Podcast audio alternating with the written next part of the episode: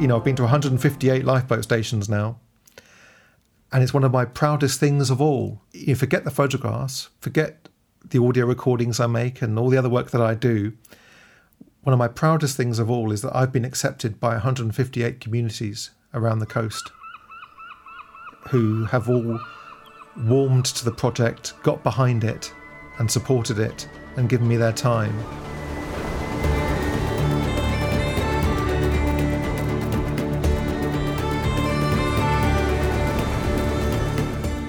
Jack Lowe.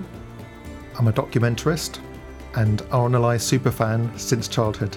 Well, I was eight or nine years old when my grandmother said that she had a camera for me, and it was her, it was her mother's Kodak Instamatic camera, so my great grandmother's camera, and I I looked at it and knew what it was and knew what it would do, and it was just a case of doing what we did in those days, which was go to the chemist, buy some film, uh, which was like a, you know a cassette film that went in the back of this Instamatic camera, and I snapped away my first photographs, and then had to take it off to the chemist again to be processed. And in those days, we had to wait seven to ten days for the film to come back, so it was all those moments of anticipation, and then they then they're presented to you in an envelope by the, you know, that over the counter, and hurriedly open them because they've been so expensive to have processed, and you realise that most of them most of them are rubbish. um, and uh, but nevertheless, you pick yourself up, dust yourself down, and keep taking more until they get better and better. And there there used to be these oval, low quality stickers that were put on the on the photographs that would tell you how you got it wrong. And in the first packets, they'd come littered with these oval stickers on the on the photograph saying blurry, try holding the camera steady or using a tripod or whatever it happens to be, underexposed, overexposed. And the more experienced I got, the fewer those stickers became. So it was a, it was a thrill though, you know, it was a, it was a ball that I, I ran with and I always knew from those early days that I wanted to be a photographer.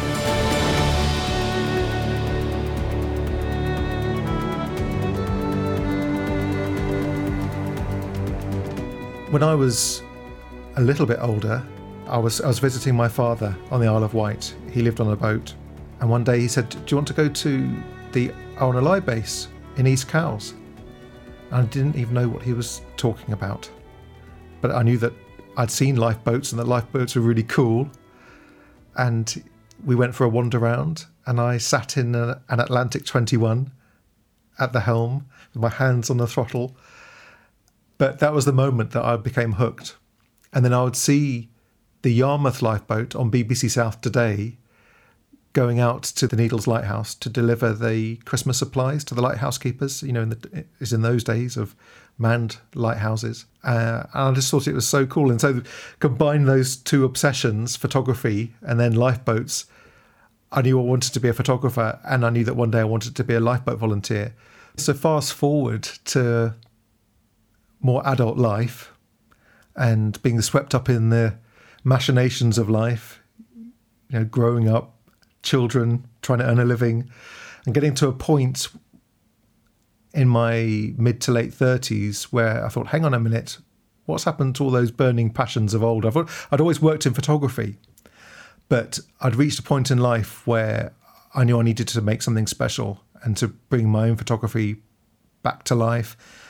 And and I wondered what that special thing would be. And I knew that I was going to take my time to think about it. And it took a good couple of years before I realized that the, like so many of the best ideas, they're right under your nose all along. And I looked back to my childhood and thought about the things that floated my boat in those days, uh, which weren't just lifeboats and photography. It's other things like Lego, model railways, and building things. And I thought, hang on a minute, photography, lifeboats, the sea, I can surely do something with that. And you know, even then, I didn't have the idea. I, you know, these were these were words written down on a piece of paper.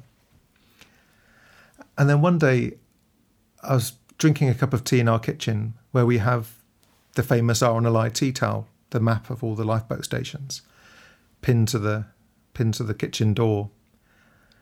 And suddenly I just saw it with fresh eyes, you know, within the context of this piece of paper where I'd written down those words. I saw that map with fresh eye, with fresh eyes, and it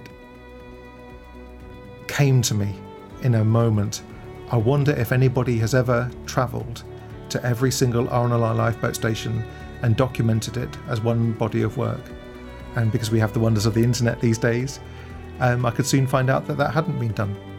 Uh, and so that was the twinklings of the lifeboat station project.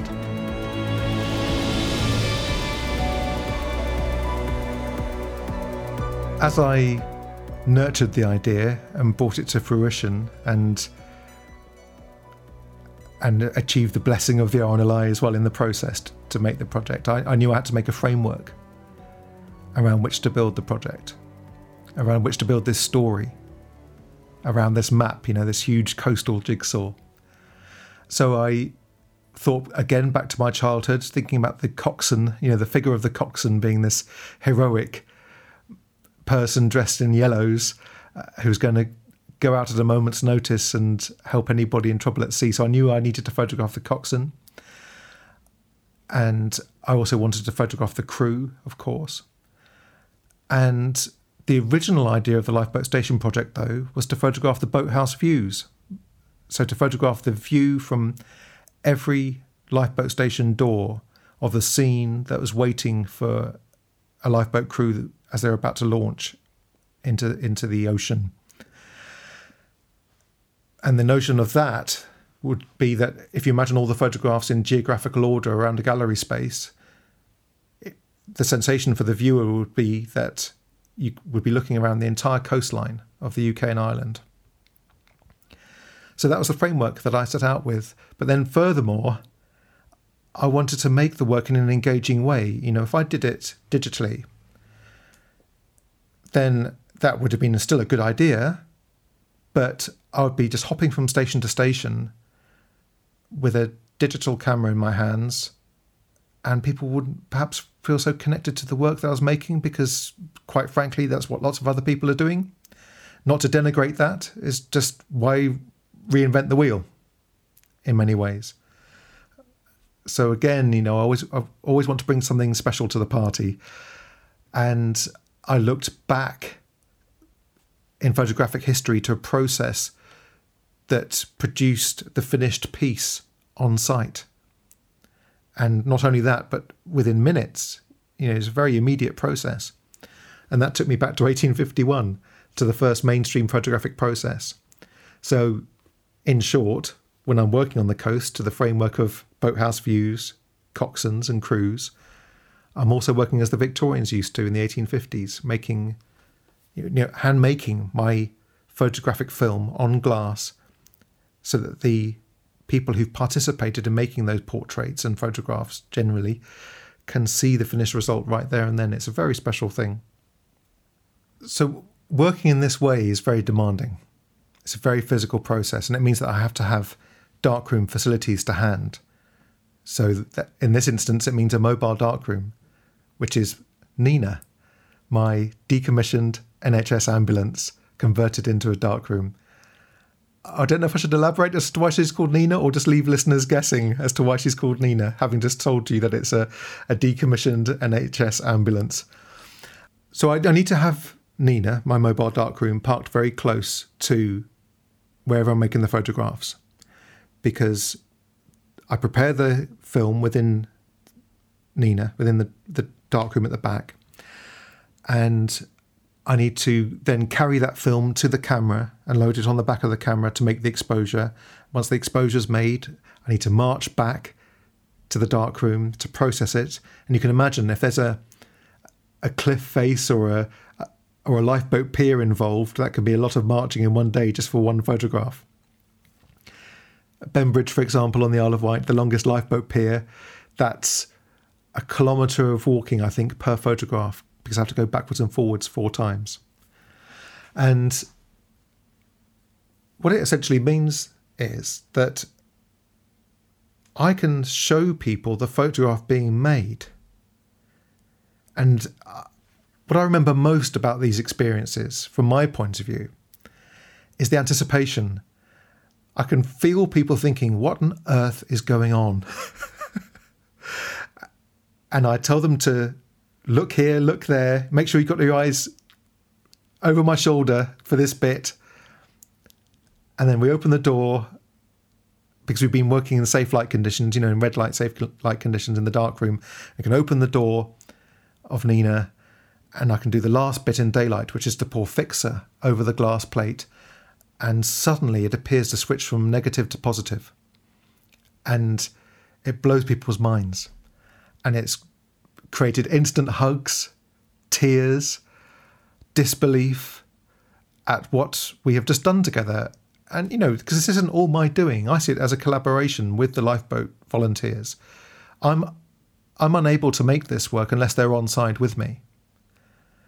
Because after all, they give so much time to lifeboat volunteering already to the to the station and to the community, and there I am asking for yet more time to make these photographs that aren't just flashes in the pan. They're you know about forty five minutes to an hour each time, and the rewards are great. You know, I think sometimes people are thinking at first, you know, what on earth is happening here? and then they realize why I'm doing it. And it's it's very moving all around. And you know, the glass plates, they're beautiful things. They really are. But what they in essence become is a memento of a beautiful experience. I think when people look at the photographs, yes, they'll see a wonderful thing, a wonderful object to look at. But if they were there on that day, what they'll do, particularly if they're with somebody describing the photograph to them, they won't describe the photograph. They'll describe the day that guy came in his mobile darkroom and made these beautiful photographs with all of us. And what a nice time we had, I hope. And, you know, I've been to 158 lifeboat stations now. And it's one of my proudest things of all. You forget the photographs, forget the audio recordings I make and all the other work that I do one of my proudest things of all is that I've been accepted by 158 communities around the coast who have all warmed to the project, got behind it, and supported it and given me their time. You know, it's no mean feat alone, uh, I, think, to be accepted by all of those people from such different walks of life. Because sometimes on the li- on the coast, you just have to travel a mile away to the next lifeboat station, and life at that lifeboat station in that, in that community is very different to where you've just been. So I always go in. I always go in as a zero. You know, I always go in at ground level. I'm never the big I am. You know, Jack Lowe and the lifeboat station project. I always go in starting from zero each time, so that I'm hopefully accepted by each community community each time, and it's stood me in good stead so far.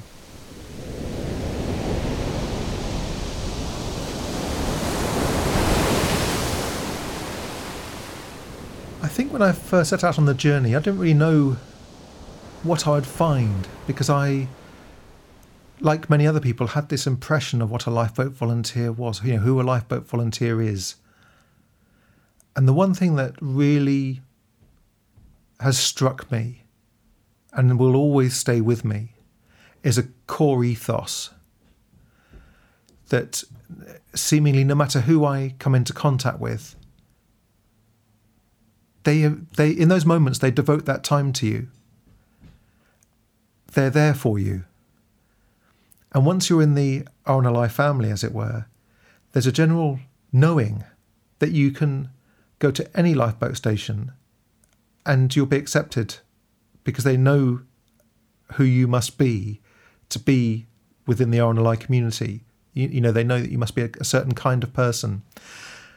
And I think that's one of the most impressive things of all is that that is the selflessness that the each person is there to as I say, each person is there for you in those moments. Nothing is more important than you in those moments. And that reflects in the life saving work that they do. You know, that somebody is willing to drop everything at a moment's notice to go and help somebody they don't even know.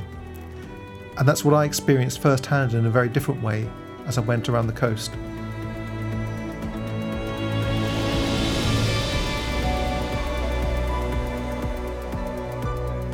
Well, the work can always be seen at, the, at lifeboatstationproject.com. I consider the, the website to be part of the project. You know, it isn't just a website, it's a living archive of the Lifeboat Station project. So people can always see the work there and listen to snippets of audio recordings and see little films, uh, a couple of documentaries about the project.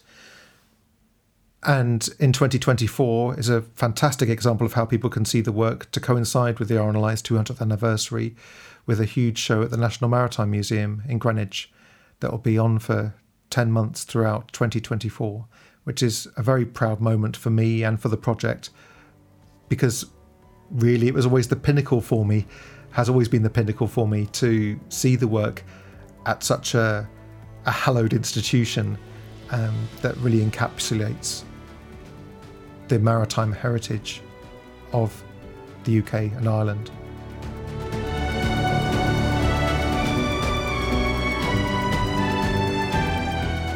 Hello, this is Joanna Scanlan.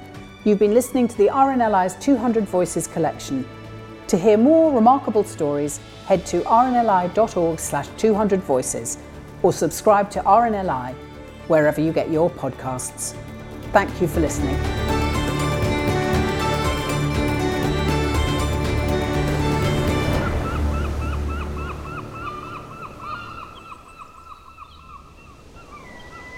Two Hundred Voices is an adventurous audio limited production for the RNLI.